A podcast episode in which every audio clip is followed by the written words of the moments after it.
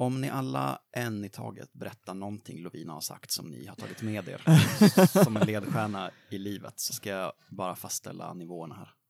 Eh, att man inte ska röra micken och eh, inte röra sig när man sitter framför micken och uh, vara... Ja, man ska sitta väldigt still. Det är som sådana instruktioner till barn. Rör inget, sitt still. Jag, jag tror inte jag fått, men jag kan tänka mig att hon har sagt någonting i stil med att man ska vara snäll. Det har de säkert sagt, Ja. kanske. Men jag har inte hört det. Inte jag heller. Jag skulle inte citera henne på det. Om man är väldigt stark måste man också vara väldigt snäll. Är det Lovina som har sagt? Det låter bekant. Jag tror att Lovina hade sagt, haft mycket att säga om din mickteknik, Aspar. Men nu lämnar vi det. Kaminter.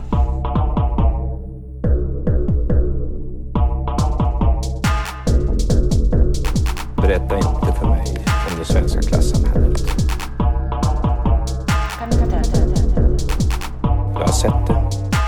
Äta kan min tärn. Jag.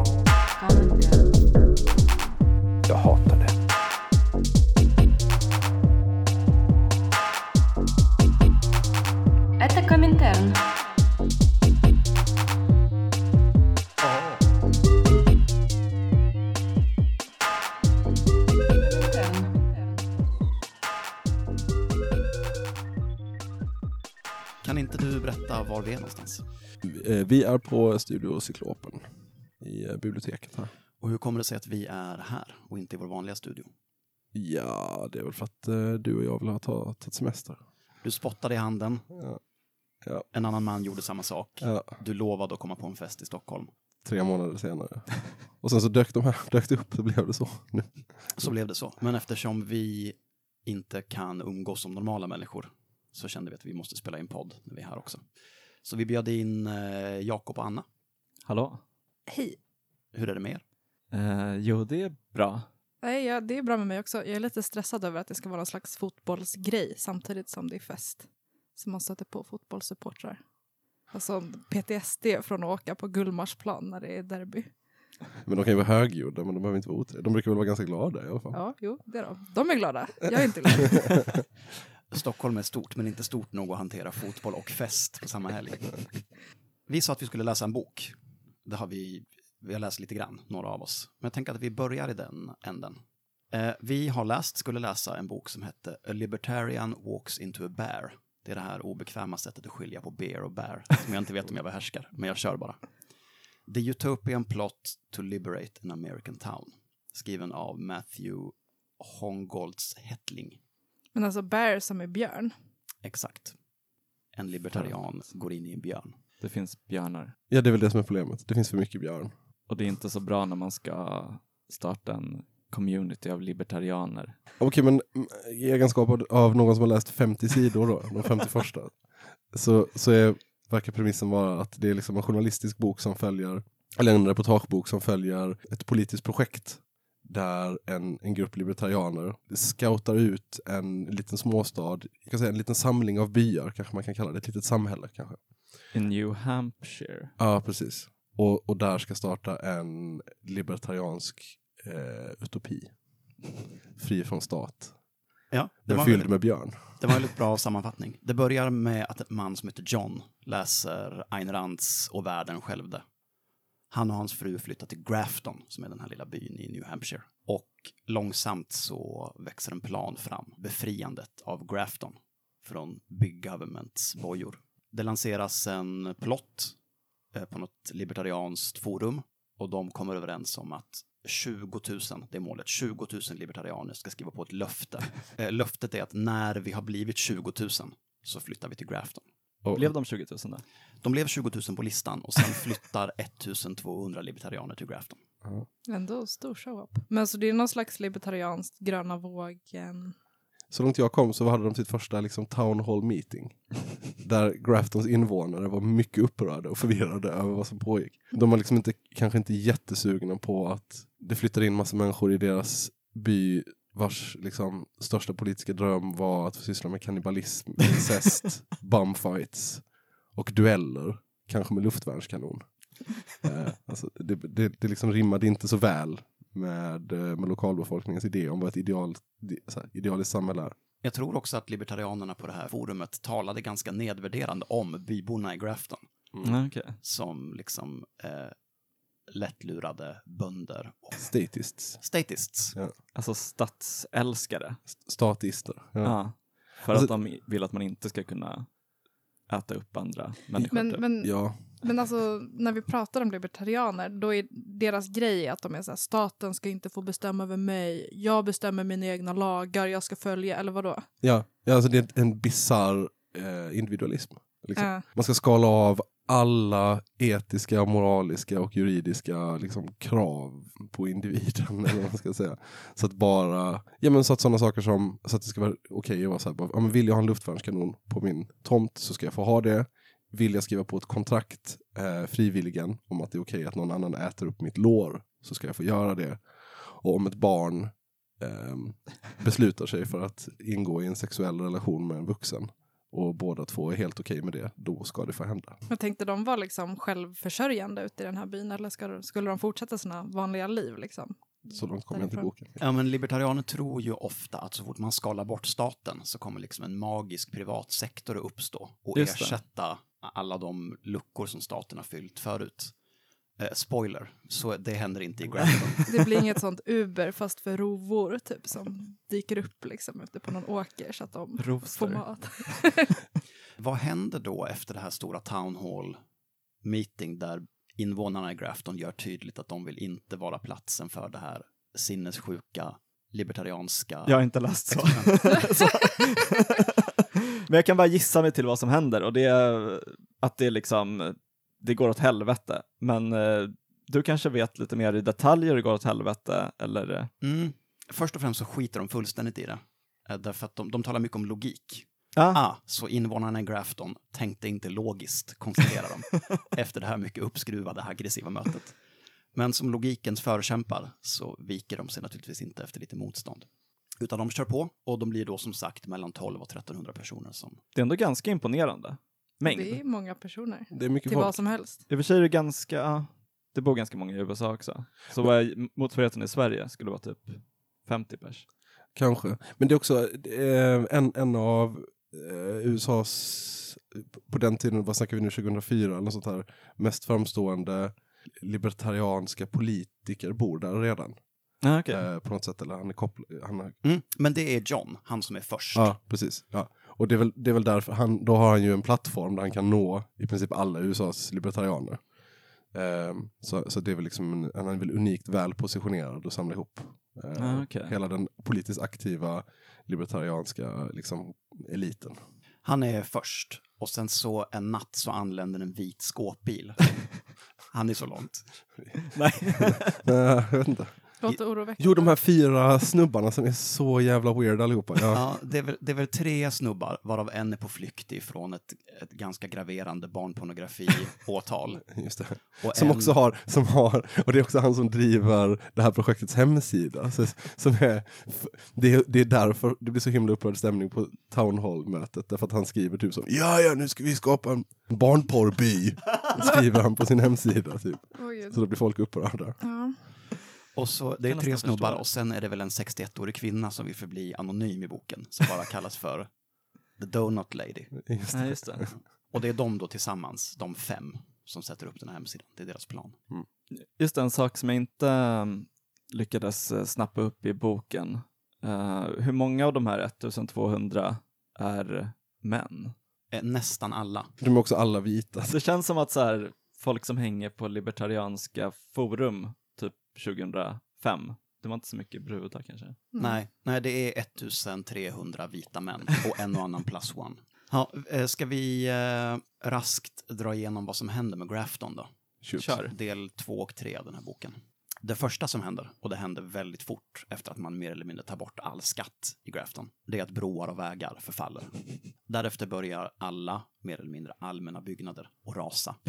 Alltså vilket tidsspann pratar vi om då? Är det så här? Eh, Kanske om något år, men det går förvånansvärt fort. Ja. Därefter så kollapsar varmvatten och avlopp.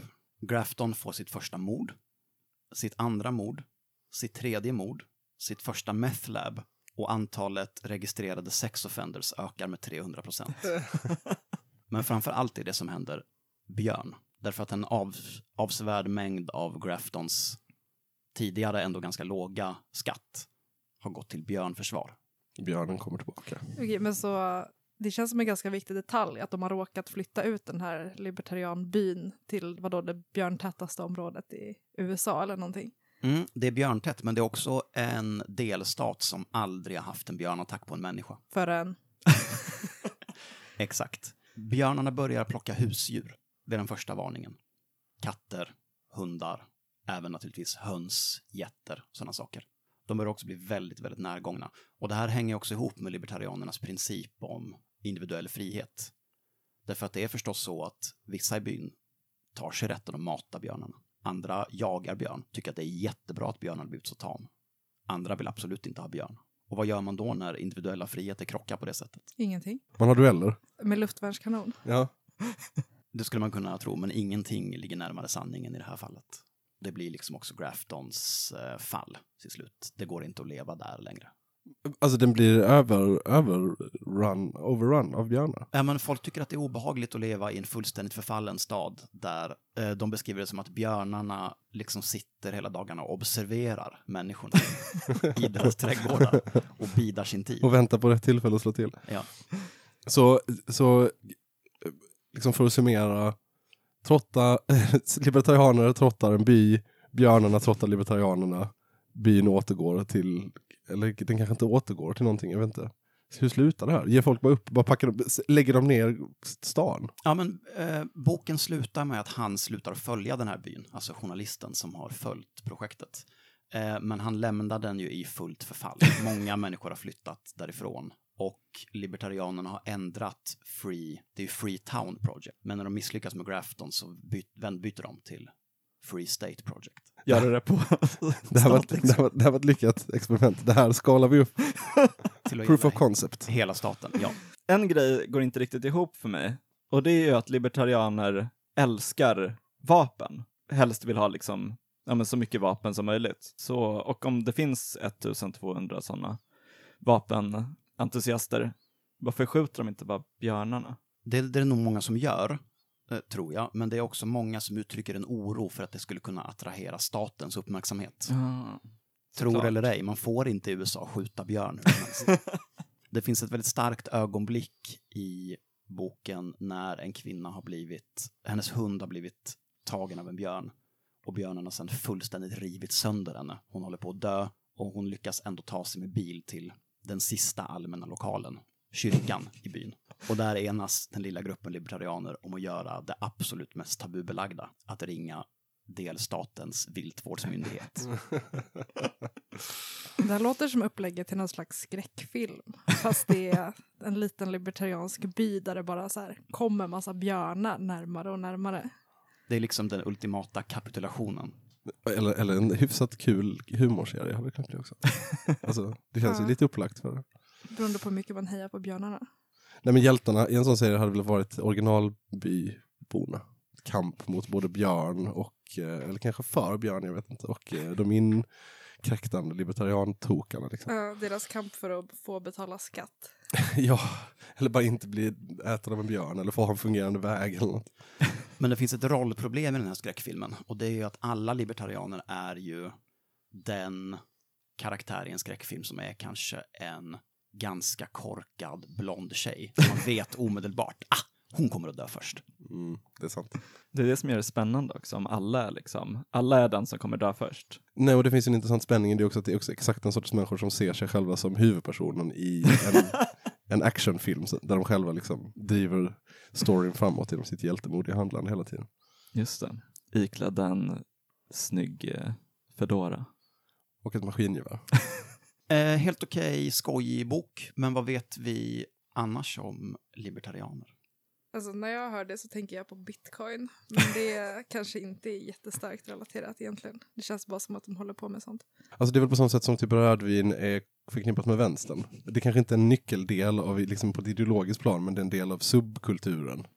Eh, Jag tänker att det är den delen när ådran hos eh, den typen av killar det attraherar. Att de typ så här, tror att de kan förklara och lösa komplexa samhällsproblem med gymnasiematte. Ja, ja, Att de är så, åh men kolla, Ja. ekvationerna i den här blockchainen kommer förändra men exakt. samhället.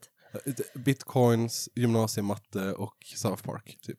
Det, är, det är hörnstenar i den libertarianska liksom, världsbilden och subkulturen.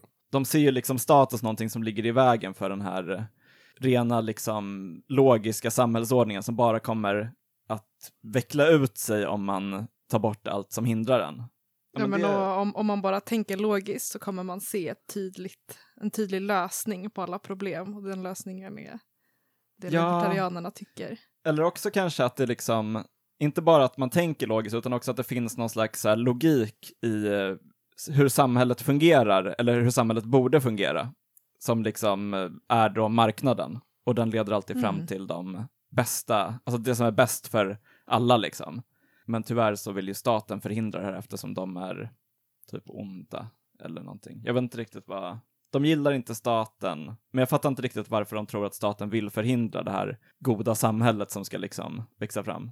Jag antar att det är för att staten är ondare, men Eller hysterisk. staten är hysterisk. Ja, Ja, känslostyrd. ah, just det, det är klart. Men ja, för att det är lite så, jag vet inte, jag inte jag, det, är, det är en bra fråga egentligen, vad, vad deras idé om statens motivation är. Liksom. Um, tänker de sig att det finns, liksom, i varje samhälle så finns det en liten grupp makthungriga statists som hela tiden försöker liksom roffa åt sig mer och mer makt eller jag menar, tänker de sig att det är någon slags historisk process, alltså, att det är en sån transhistorisk kamp som pågår i alla samhällen mellan makt, de som vill ha makt och de som vill ha frihet, typ, kanske. Eller är det transferiatet? alltså är det att staten består av en massa människor som hela tiden ser till att fylla sin egen buk med mer skattepengar? Bara. Ja, just det. Mm. För de är också väldigt inne på det här med liksom att ehm, alla ska agera liksom sitt egen intresse. De, de gillar ju Ayn Rand väldigt mycket. Och hon har väl den här idén om att liksom den enda moraliska regeln man ska le leva efter är att alltid så här, maximera sin egen eh, lycka liksom. Eh, oavsett i princip vad, vad det gör med andra liksom. Så länge man inte fysiskt skadar någon som inte har skrivit under på ett kontrakt att man får göra det. Eh, älskar sina kontrakt. De tänker liksom att de här kontrakten är lösningar på alla samhällets problem. De är verkligen så här bara, men hallå, har ni tänkt på att vi kan skriva väldigt noga på ett papper vad som gäller och sen så kan vi komma överens om det? Eh, faktorlogik much, typ. Och så, så är det bara, eh, det är svårt att skriva ett kontrakt med en björn. Liksom. Comintern. Finns det några svenska liberaler? Alltså det känns så jävla amerikanskt liksom. Det här med eh, frihet och bo i skogen och ha en eh, pistol typ. Eller Mm. Alltså, ett alltså, jag, maskingevär kanske. jag tänker att det är ju många till höger liksom, på den politiska skalan som kanske låter som att de tycker såna grejer vid första anblicken. Liksom, att de är så här, åh, staten ska lägga sig i mindre, marknaden borde få sköta sitt. Mm. Men de, eh, de är ju nyliberaler i den bemärkelsen att de gärna tar pengar när det gynnar dem själva. Att så här, staten får gärna bära alla förluster för företag, Ja, bara inte vinsterna. Och det tänker jag att det är väl inte det libertarianerna. precis. Nyliberalismen är väl det här liksom med att man, eh, att staten ska upprätthålla den här liksom perfekta marknaden lite artificiellt. Men libertarianerna vill ju verkligen bara släppa skiten lös liksom. Eh, och det känns, det känns inte så här, det känns inte som en jättepopulär position att ha i Sverige kanske. Det är ju inte ens det i USA liksom. Nej, i alla fall inte mer än som Pose. Ja, Alltså Annie Lööf har ju påstått att Ayn Rand är hennes favoritförfattare till exempel. Men hon Just kom det. ju också ut här om veckan med att ha varit fackligt, haft fackligt medlemskap i 20 år. Och det måste ju vara raka motsatsen till att fria individer gör fria uppgörelser om priset på arbetskraft. Men vadå, har, har de varit med i facket för politiker? Eller vad är man med i för fackförening då?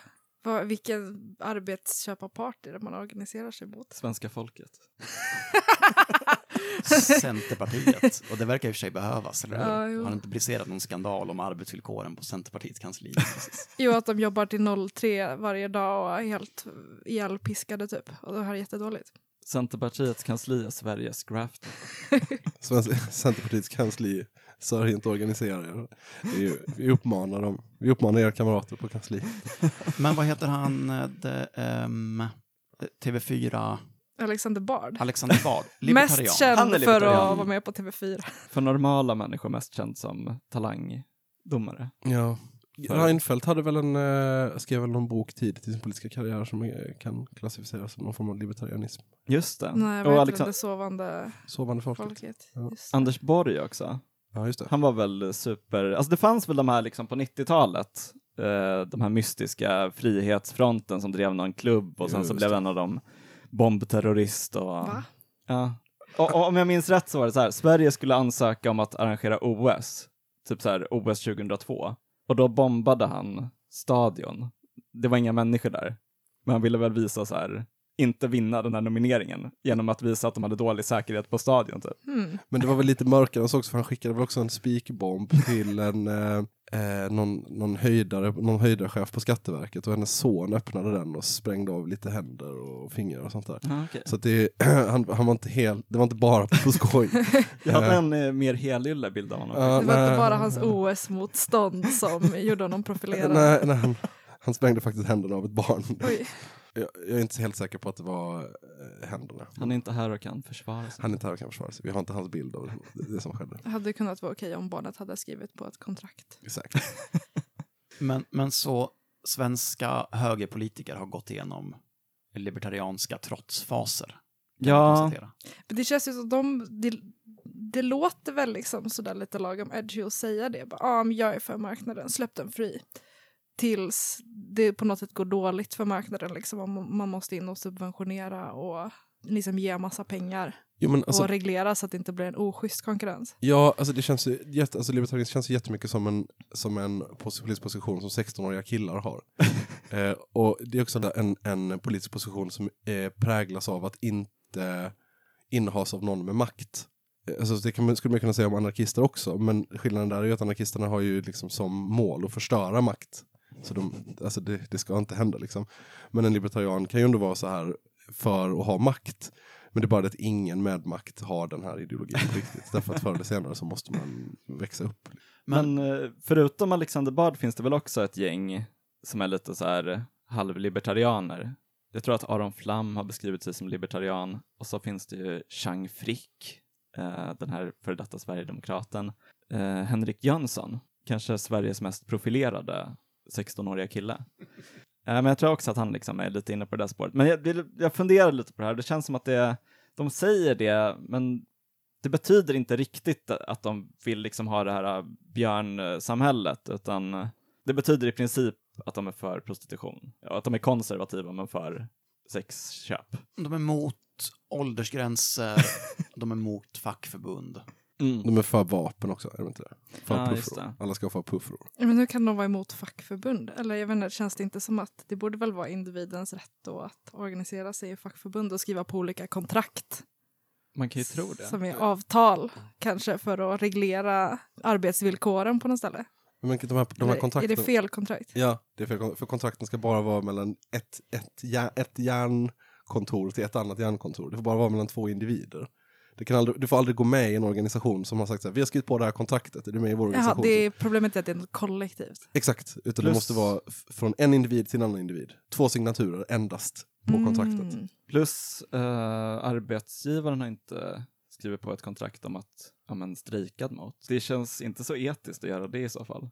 De Om gjorde inte en- den har med, gett medgivande till det. I den här Freetown-processen så gjorde de ju gjorde en av de eh, Eh, liksom, tidiga inflyttande libertarianerna en poäng av att köpa ganska mycket mark och förbereda för att senare libertarianer skulle kunna hyra in sig på den marken. Men då var det väldigt viktigt att eh, varje libertarian som flyttar in och bosätter sig på den marken skriver ett individuellt kontrakt med markägaren. Det, skulle liksom, det var inte tal om någon slags kollektiv process där man erbjöds ett schablonkontrakt, utan varje kontrakt skulle, skulle vara från person till person. Liksom. Men blev, eh, alltså det är också en grej jag inte riktigt förstår med, de, de är ju väldigt liksom fascinerade av det här med att eh, flytta från samhället, vilket kanske då kommer från den här Ayn Rand-boken. Jag vet inte om ni har sett den filmen, det är, väldigt rolig. Det är, det är en till så här eh, Grafton-incident kan man säga för libertarianismen.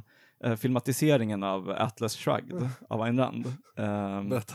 Ja, men det, det skulle, skulle vara en trilogi.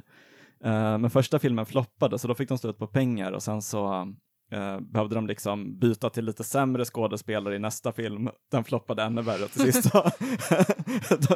alltså huvud, huvudrollen är tre olika skådespelare som gradvis blir sämre för att deras budget eh, går åt helvete. Men eh, ah, det var inte det jag skulle säga. Men de, eh, de gillar det här att flytta iväg från samhället.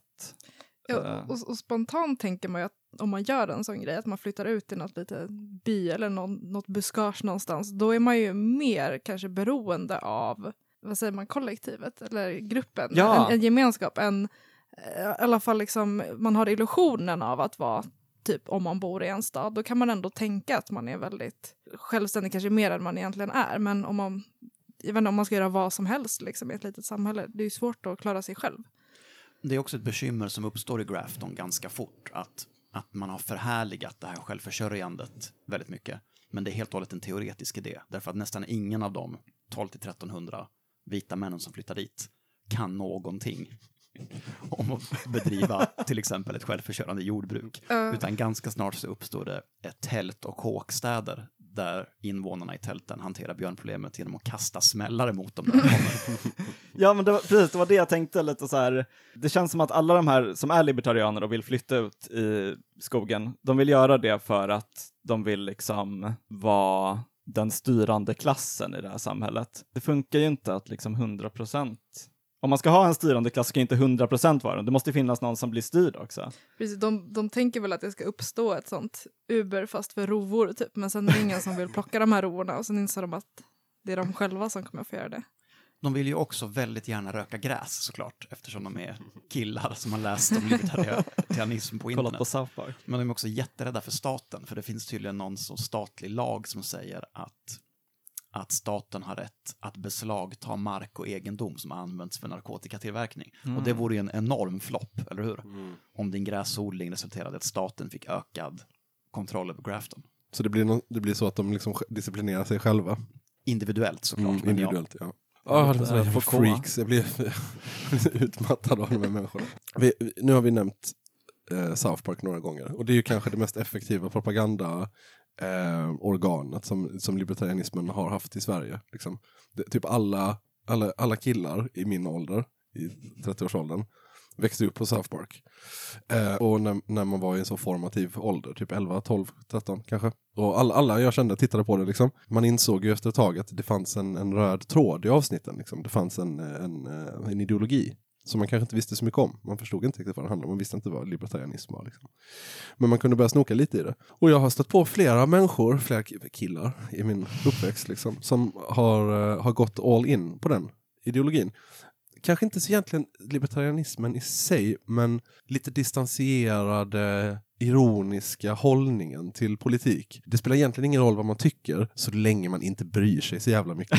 Alltså det, det, den värsta synden man kan begå är, och det ocoolaste man kan göra är att faktiskt bry sig och engagera sig i någon slags sociala frågor. Liksom.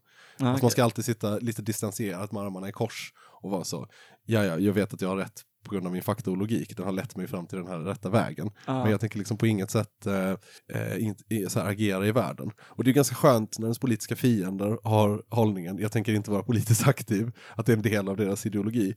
Eh, men det är också, om det bara är liksom passiviteten som på något sätt översätts i en politisk svensk kontext, då är det ju ganska trist. Liksom. Alltså, Jag, jag tycker hela, hela Ja. den här um, idén just om att så här, åh, jag, mina åsikter styrs av lo, logiska beslut. Eh, alla andra i världen styrs av känslor. Det, det känns ju som en sån grej man återkommande stöter på eh, som, som ett sätt som killar tänker på. Liksom. ja. Mm. Men det är verkligen den perfekta produkten för en 16-årig kille. Det stryker ah, 16-åriga killar 100% medhårs i alla, allting det tar upp. Liksom. Men det känns som att det verkligen är ett så här genomgående tema bland libertarianer om att de vill just ha rätt. Det spelar inte riktigt någon roll vad som händer i världen så länge de får fortsätta ha rätt. Men du, Anna, har ju lanserat och populariserat eh, begreppet Wikipedia-kommunism Ja, på svenska. vad roligt att du tar upp det. Ja, kan inte du säga någonting om det först, så har jag en fråga till dig efteråt. Absolut. Nu ska jag sträcka lite på mig. Med all rätt.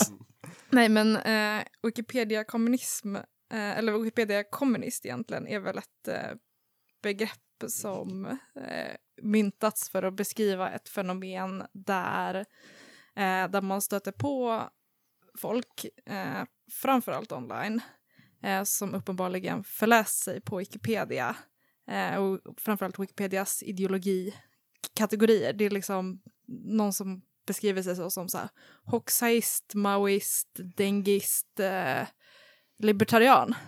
Det är liksom bara en, eh, en fruktsallad av olika ideologier som, som oftast liksom kanske så här var relevanta för 50 år sedan i Tjeckoslovakien eller någonting som, men som någon liksom har hittat Wikipedia-sidan till på ett väldigt teoretiskt plan, liksom connectat till de här idéerna eh, och sen börjar identifiera sig som det. Oftast eh, ganska unga personer. Vad säger man? För, förmildrande, men det är ju, då är man så här, ah, du är dengist. Vilken dengistisk organisation är du organiserad i? De, de är ju aldrig politiskt engagerade. De, de eh, identifierar sig ju bara som, eh, istället för att ha superspecifika hbtq-labels så har man liksom en superspecifik ideologisk label. Eller istället för att gilla ett band så gillar man en Wikipedia-sida. Ja, men typ. En ny uppdatering har släppts. Och så, och så kan man liksom lajva lite så gamla fejder med folk som hejar på andra ideologiska inriktningar. Typ så att dra upp någon sån, Just som det. att det är, det är någon slags fandom typ man är inne i. Man har en konflikt med någon typ så här 15-åring i Malaysia, Precis, för den, den 15-åringen hejar på någon... Albanien. Så det är alltså exakt som när ungdomar i seriemagasinet i Sverige på 70-talet skriver typ hårdrockare suger, heja syntarna. Exakt. exakt samma grej. Ja. Fast på global skala. På global skala. Ja, det har också alltid en sexuell underton som alla ungdomsinternetkulturer. Men jag har en sån eh, Wikipedia-stämpel då som jag tänker betyder samma sak som libertarian. Ja, Anarkokapitalist. Just det. Mm. De finns ju också bara på internet, eller hur? De har också en egen flagga. Ja, men det är väl synonymer, eller? Är jag ute och cyklar? Mm, nej, det, det, jag menar, de är tillräckligt lika för att man ska kunna behandla dem som synonymer i alla fall. Ja, alltså jag, jag kan inte så mycket om det. De, deras, de har ju en sån flagga som är typ svart och gul och så är det en orm på den. Vi behöver ta in en sån Wikipedia kommunistkonsult som kan förklara de här nyanserna som inte vi förstår i varför det finns en beef mellan de Mm. olika lägren säkert. Mm, det låter som ett jättespännande avsnitt. Om er, vi, er podd får ta det, vi bjuder. Hörni, tar det här oss in på Sovereign Citizens-rörelsen, eller? Ja, men det kan, kan det väl göra. Eh, Kan man få en, en brief bakgrund för folk som inte lever i extremhögerns olika bloggar och YouTube-kanaler? jo, men det är väl, vi snackade ju lite om så här libertarianism i Sverige eh, och att det kanske inte är en så stor rörelse utan mest något eh, som folk klistrar på sin eh, för att säga att de är för prostitution. Men eh, det har ju kommit någonting nu senaste åren som nästan liknar en rörelse, eh, också med stark inspiration då från USA. som alla dåliga kulturella och politiska importer. Ja, men exakt. Eh, och de kallar sig för eh, suveräna medborgare. Eh, och i USA finns det då Sovereign Citizen-rörelsen som har funnits ganska länge. Säkert sedan 70-talet eller något sånt. Är det lika dubbeltydigt på engelska? Betyder sovereign Att man är suverän. man också är suverän? Riktigt schysst. tror, jag tror att det bara betyder att man är liksom självständig och eh, en independent person. Ja, de har dykt upp nu i Sverige och de har väl blivit lite så här uppmärksammade. Eh, Det Men- finns ett reportage av Expo bland annat. Men är det, är det de som har den här grejen med kontrakt som de liksom tar steget längre och tänker att det finns sådana perfekta kontrakt? De typ har som- kontrakt. De har kontrakt. De har så många kontrakt. Jag satt och kollade lite igår på en, eh, jag grävde ner mig i det här träsket liksom eh, och hittade en eh, liten eh, ja, men, sammanfattning av vad de tror på. Den här videon var också, kan jag säga, sponsrad av Holistic Hälsocenter Uddevalla. Mm. Mm. Eh, och, eh, om man vill ha en rabattkod på 10% på kristaller, där kan ni ange koden SKARP. Det är ju intressant den här kopplingen alternativmedicin i kristaller och eh, den här sortens hög. Den är, den är så stark. Ja, men det är verkligen, eh, det känns som att hälften av dem är liksom någon slags eh, alternativ hälsoentreprenör liksom. Ja. Käka rå, rått kött, eh, lyssna på NMRs poddar och eh, köpa kristaller. Men eh, förutom de här olika beståndsdelarna som i alltså extrem liberalism, knark och alternativ medicin så är det också alltid fött ur ibland vag, ibland nästan övertydlig antisemitism. Ja. Och det gäller ju Sovereign Citizens-rörelsen också. Mm. Därför att varför är de emot staten? Precis, Var, varför är staten så onda? Ja, vem är det som styr staten? Ja, Vilken etnicitet har staten? vi talade ju lite om det där i början och, och, och kliade våra huvuden lite hur de resonerade. Och, och, okej, visst, absolut. Antisemitism är ju ett väldigt enkelt svar på den frågan. Jo, men i alla fall. Eh, jag, eh, jag försökte fördjupa mig lite i de här suveräna medborgarna. Eh, och det jag fick ut är att eh, men jag, jag uppfattar att de är lite, det är någon slags eh, mörk libertarianism, en, en liksom mörk twist på libertarianismen. Libertarianer, de vill ju att samhället ska liksom fungera enligt den här marknadslogiken eh, och att staten då står i vägen för det. Men de suveräna medborgarna eh, de menar i någon mån att samhället redan styrs av en marknadslogik. För att de menar att Sverige inte är ett land, utan ett börsnoterat företag med namnet Sweden Kingdom of. Jag vet inte riktigt vad de har för belägg för det. De, de menar att personnummer också är artikelnummer och att genom att ha personnummer så blir vi varor. Det är lite oklart vad, alltså vanligtvis så är ju vara någonting man säljer liksom. Det är lite oklart vad företaget gör med de här varorna. Men ja, vi är varor och alla myndigheter är dotterbolag eller franchisetagare till eh, Konungariket Sverige AB. Det verkar ha lite olika namn också det här företaget.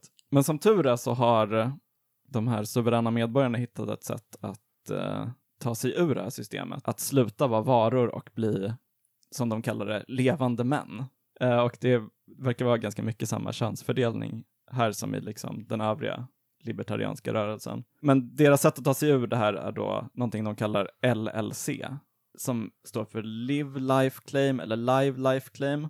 Och eh, det här är då ett papper där man eh, klistrar fast ett foto, några hårstrån och eh, ett fingeravtryck. Och sen så ska man skriva dem med någonting som kallas för kvantumgrammatik. Och den här grammatiken är då speciellt utformad för att ingenting den är speciellt utformad för att ingenting ska kunna missförstås.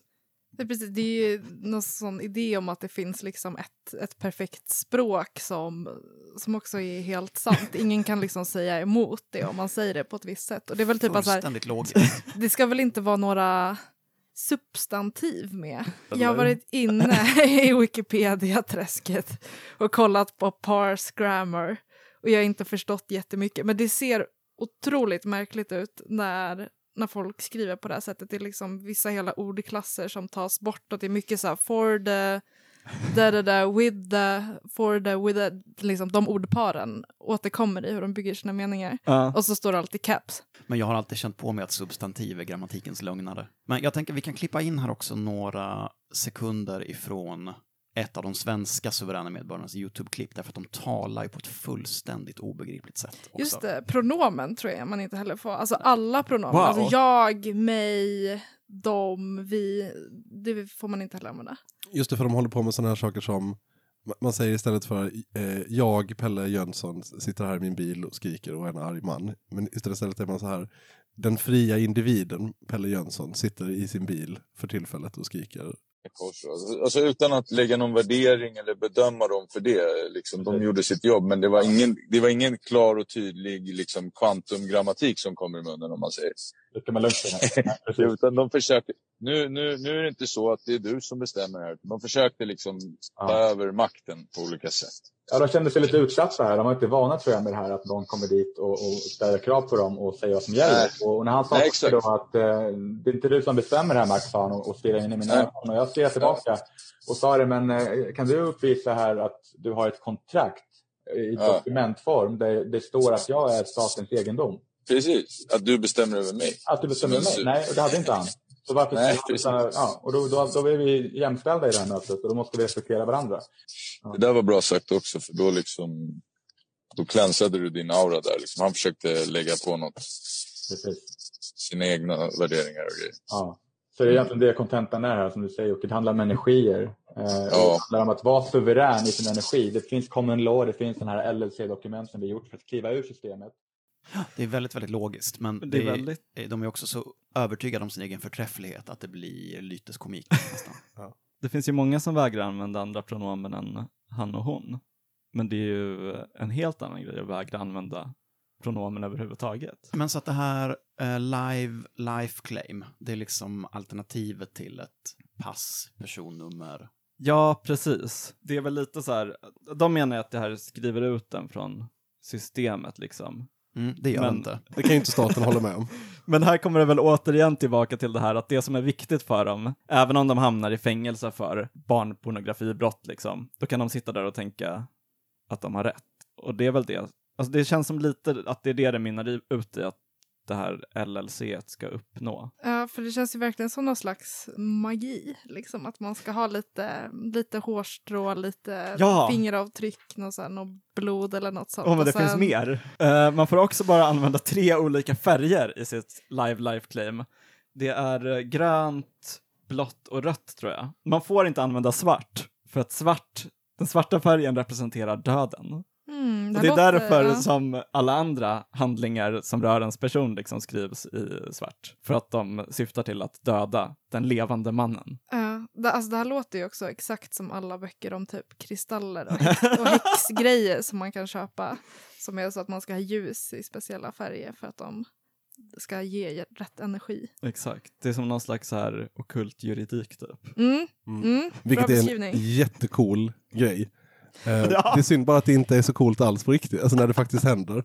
Men det, det är ju en, det är ett väldigt coolt koncept. Det finns en specifik ockult jurist som, det, som jag skrivit om lite i vårt DM förut. Eh, men typ som jobbat som jurist och tagit sig an massa fall. Ja, men så där folk är åtalade för grejer, typ. Jag tror att det här är i USA. Och med hjälp av sån parse grammar. så här- Kvantumgrammatik. Ja, men kvantgram, kvantumgrammatiken ska liksom få de här personerna friade då. Eh, han har aldrig lyckats med det någon gång. eh, och har bland annat, vad heter det, försvarat, jag tror att det var någon som stod åtalad för att ha sålt ja, men någon slags kvacksalverimedicin, alltså typ någon sån ugnsrengöringsmedel mot malaria. Eller något sånt. Alltså jag kom, ja, det, är, det är lite att jag drar det här ur minnet, men det är verkligen väldigt mycket märkliga grejer going on i den juridiska sfären. Här kan man ju lägga till att han faktiskt, han lär ju faktiskt ha lyckats enligt deras regler att vinna de här fallen. Ja, Men sen så har staten eh, liksom overridat de här, eh, den här naturliga lagen. Precis, han har ju aldrig fått någon friad. Nej, han, men han har logiskt rätt. Men de suveräna medborgarna dök väl upp i Sverige i samband med de här frihetsmarscherna, eller hur? Vaccinmotståndet. Ja, det var väl då de blev liksom, dök upp i någon stor skala i alla fall. Och det finns ju det här inneboende problemet, vi var inne på det lite tidigare, med kollektiv organisering. Alltså det är en svårighet de har. Men när de la ner Frihetsmarschen så har de ju faktiskt startat parti. Har ni sett det? De här eh, rikslagen, Rikslagen, ja precis. Rikslagen. grymt Jättebra. namn. Ja, men alltså det känns ju, apropå inneboende problem, så känns det ju som att eh, att vara vaccin-truther, typ, eller corona-truther, blev ju väldigt jobbigt när corona slutade vara ett jättestort problem och folk inte längre uppmanades att vaccinera sig. Det i kombination med att det blev uppenbart hur flera av frontpersonerna försökte blåsa varandra och sina följare på pengar. Jobbigt. Ja. Men jag tror att ingen blev mer ledsen när restriktionerna försvann än eh, organisatörerna i alla fall. Ja. De slog på ganska stora trummor i alla fall när restriktionerna släppte. Och så sa de så här att ja, nu tänkte ni kanske att det här vore slutet för vår rörelse, men det är det inte. Det är bara, det är bara början. Och så lanserar de rikslagen. Och, Vad är en rikslag? Otroligt namn på ett parti. Ja, det är ett parti det är med riksdagsambitioner. Och när, hur länge sedan är det restriktionerna släppte nu? Partiets hemsida har då en och en halv månad på nacken kan man säga. Jag läste fliken om oss. Och där står det att rikslagen som parti syftar till att den enda lagen i Sverige ska vara grundlagen. Allt annat ska liksom skalas bort. Vadå, typ att så här, kung, alltså grundlagen, det är mycket med kungen och sånt. Mycket med kungen. De går inte in på några detaljer. Alltså det är en väldigt sjaskig hemsida, illa uppdaterad. För det är också det enda som står. Förutom att de har länkat till en högerextrem kortfilm om dolda makthavare. Mm. Grekiska ortodoxa kyrkan misstänker jag. Hur har det gått för dem då? Det var omöjligt att utläsa, men dåligt tror jag. Ja, Men- känns det. Ja, det är också spännande att vara någon så här, åh, vi är emot svenska staten för att den förtrycker oss eller något sånt. Och sen var så här, men, men grundlagen. Men känns inte det lite amerikanskt också? Eller att de är väldigt så här, sina amendments, alltså de här, vad fan heter det? Konst, konstitutionerna. Jo, men det, är det är säkert bara de har varit så bara, "Ö, vad är den svenska konstitutionen egentligen? Ja, men det är väl typ grundlagen, eller? Vi säger, att, vi säger att det är den.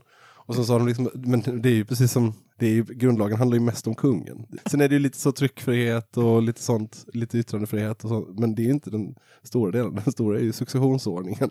Ja men och typ så här riksdagsordningen kanske. Det är väldigt viktigt att vi har en riksdag med 349 ledamöter. Det är nog en, men jag tror fan det viktigaste, det som tar mest plats är fan det här kungar. Ja, men de, de har inte uttalat sig så mycket i olika kungafrågor eller? Nej, det är väl mest det här att inte diskriminera personer oavsett medicinsk status, som de säger. Vilket Ah, jag läser som huruvida man har tagit sprutan eller inte. Just det. Mm. Just det, de är emot medicinsk apartheid. Just det. Det är nästan den enda formen av apartheid de är emot. Också, det känns ju också verkligen som en sån fråga som blir mindre och mindre aktuell. Det här med vilka är vaccinerade och inte. Om, Verkligen. om eh, corona till och med har slutat klassas som samhällsfarlig sjukdom nu. Men det, det, där, alltså, det här med att de älskar grundlagen, det känns också som en grej som är så återkommande bland libertarianer. Att, att de har liksom, de är samtidigt extremt paranoida, men samtidigt så har de någon väldigt liksom naiv uppfattning om att det finns någon, antingen någon logik där ute liksom som kommer ställa allt till rätta om den bara får löpa fritt. Eh, eller att det finns någon Alltså de här suveräna medborgarna håller ju väldigt mycket på med någonting som heter typ natural law. De menar att det finns liksom, det finns inte bara den här ockulta juridiken utan det finns också naturens juridik. Det finns någon lag där ute som kommer rädda oss från alla de här falska lagarna. Men är inte det lite samma för dem? Eller så, det är så jag har förstått det. Nu vet inte jag om det finns någon logik där att åberopa, men just att typ det här med kvantumgrammatik och sånt, att det, det används för att åberopa den naturliga lagen.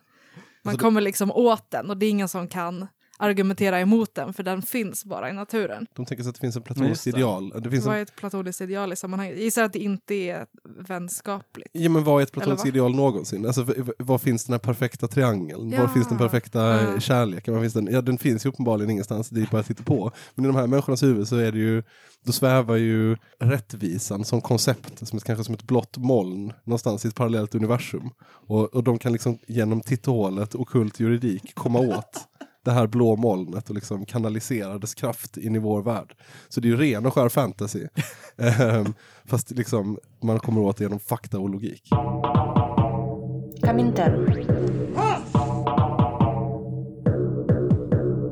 Jag läste en ganska kritisk recension av den här boken. Mhm. Och jag tänker att det är en kritik som man skulle kunna ha mot det här avsnittet också. Vadå, att, man, att vi bara hånar dem? Eh, ja, inte att vi hånar dem, för det tyckte nog att man får göra också. Men att det inte är roligt var nog hennes poäng. Alltså att det är allvarligt och ganska farligt och många människor fick sätta livet till. Det är den ena aspekten.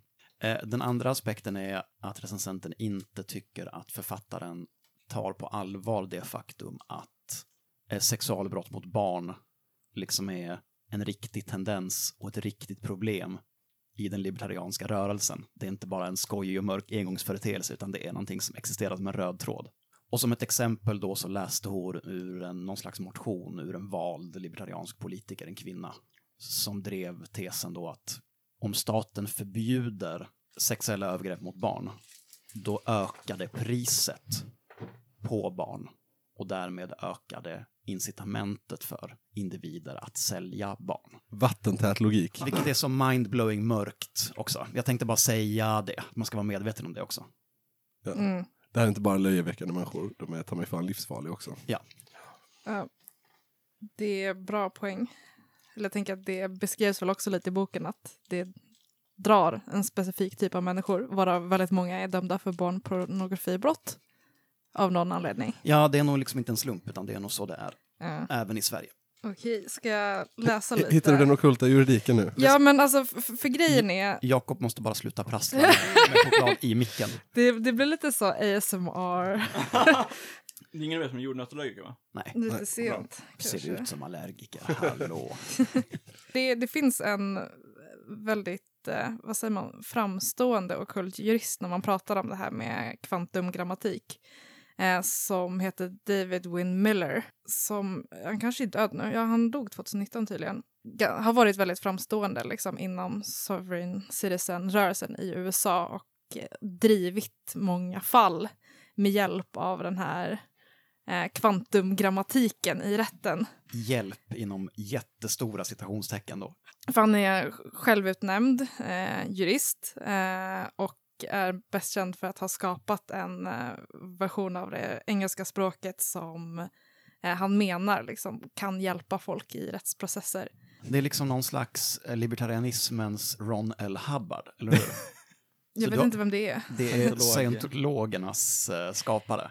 Alltså det här hade kunnat vara en jättebra fantasyroman, men Ja. du var tvungen att ta det ut i den verkliga världen. Just det. Men, men lite bakgrundsfakta då om Miller. Eh, hans engagemang i den här frågan eh, är sprunget ur eh, sina egna frustrerande erfarenheter av eh, rättssystemet. Han gick igenom en skilsmässa under 1980-talet och eh, En vårdnadstvist kanske? Och en vårdnadstvist och blev väldigt engagerad i just den här frågan om vårdnadstvister. Så han började liksom som någon slags papparätts...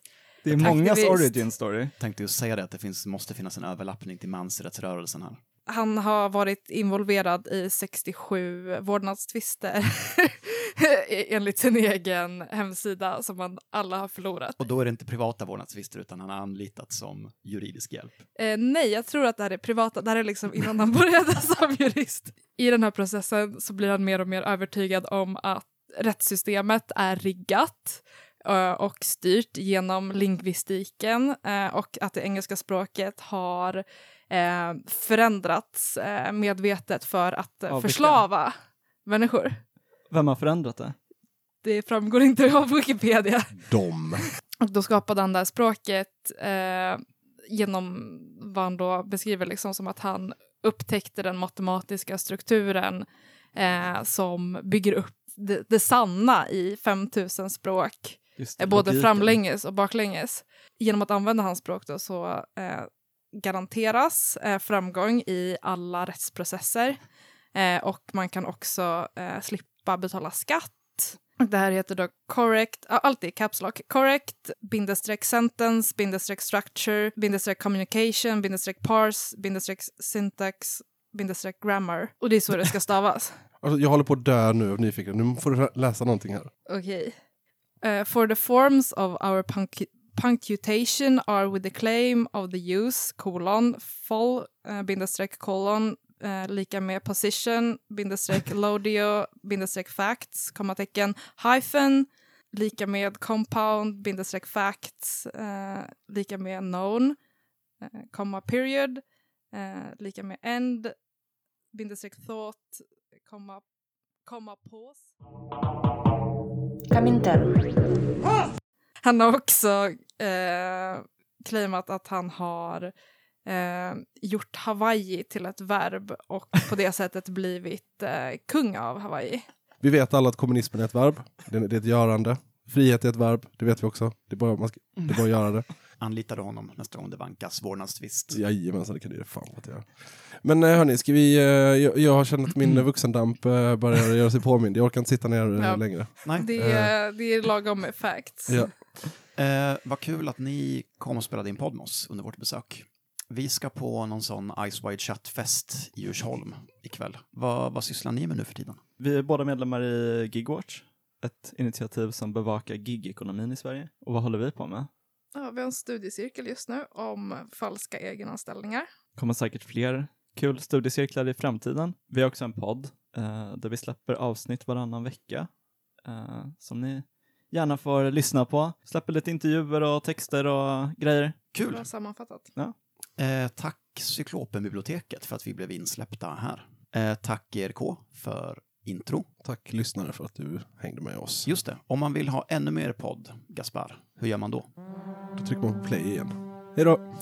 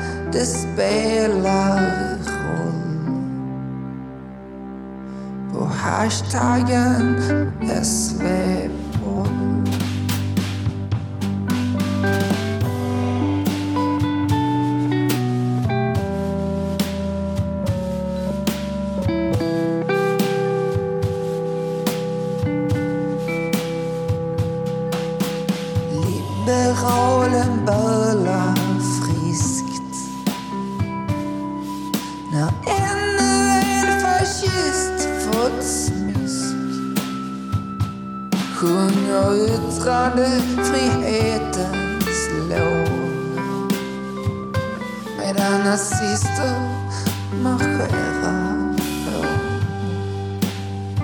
Man säger ja, alla kan bli något stort. Förverkligat, rik och flott. Ja, ingen här håller med. På arbetsträning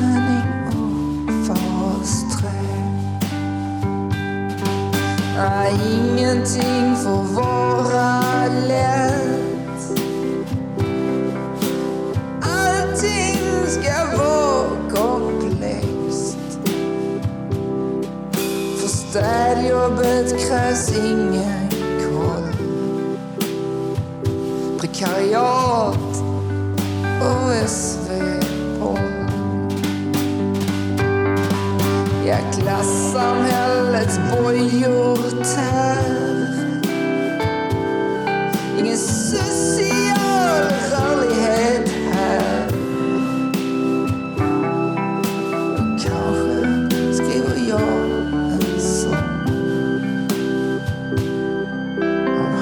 tiredness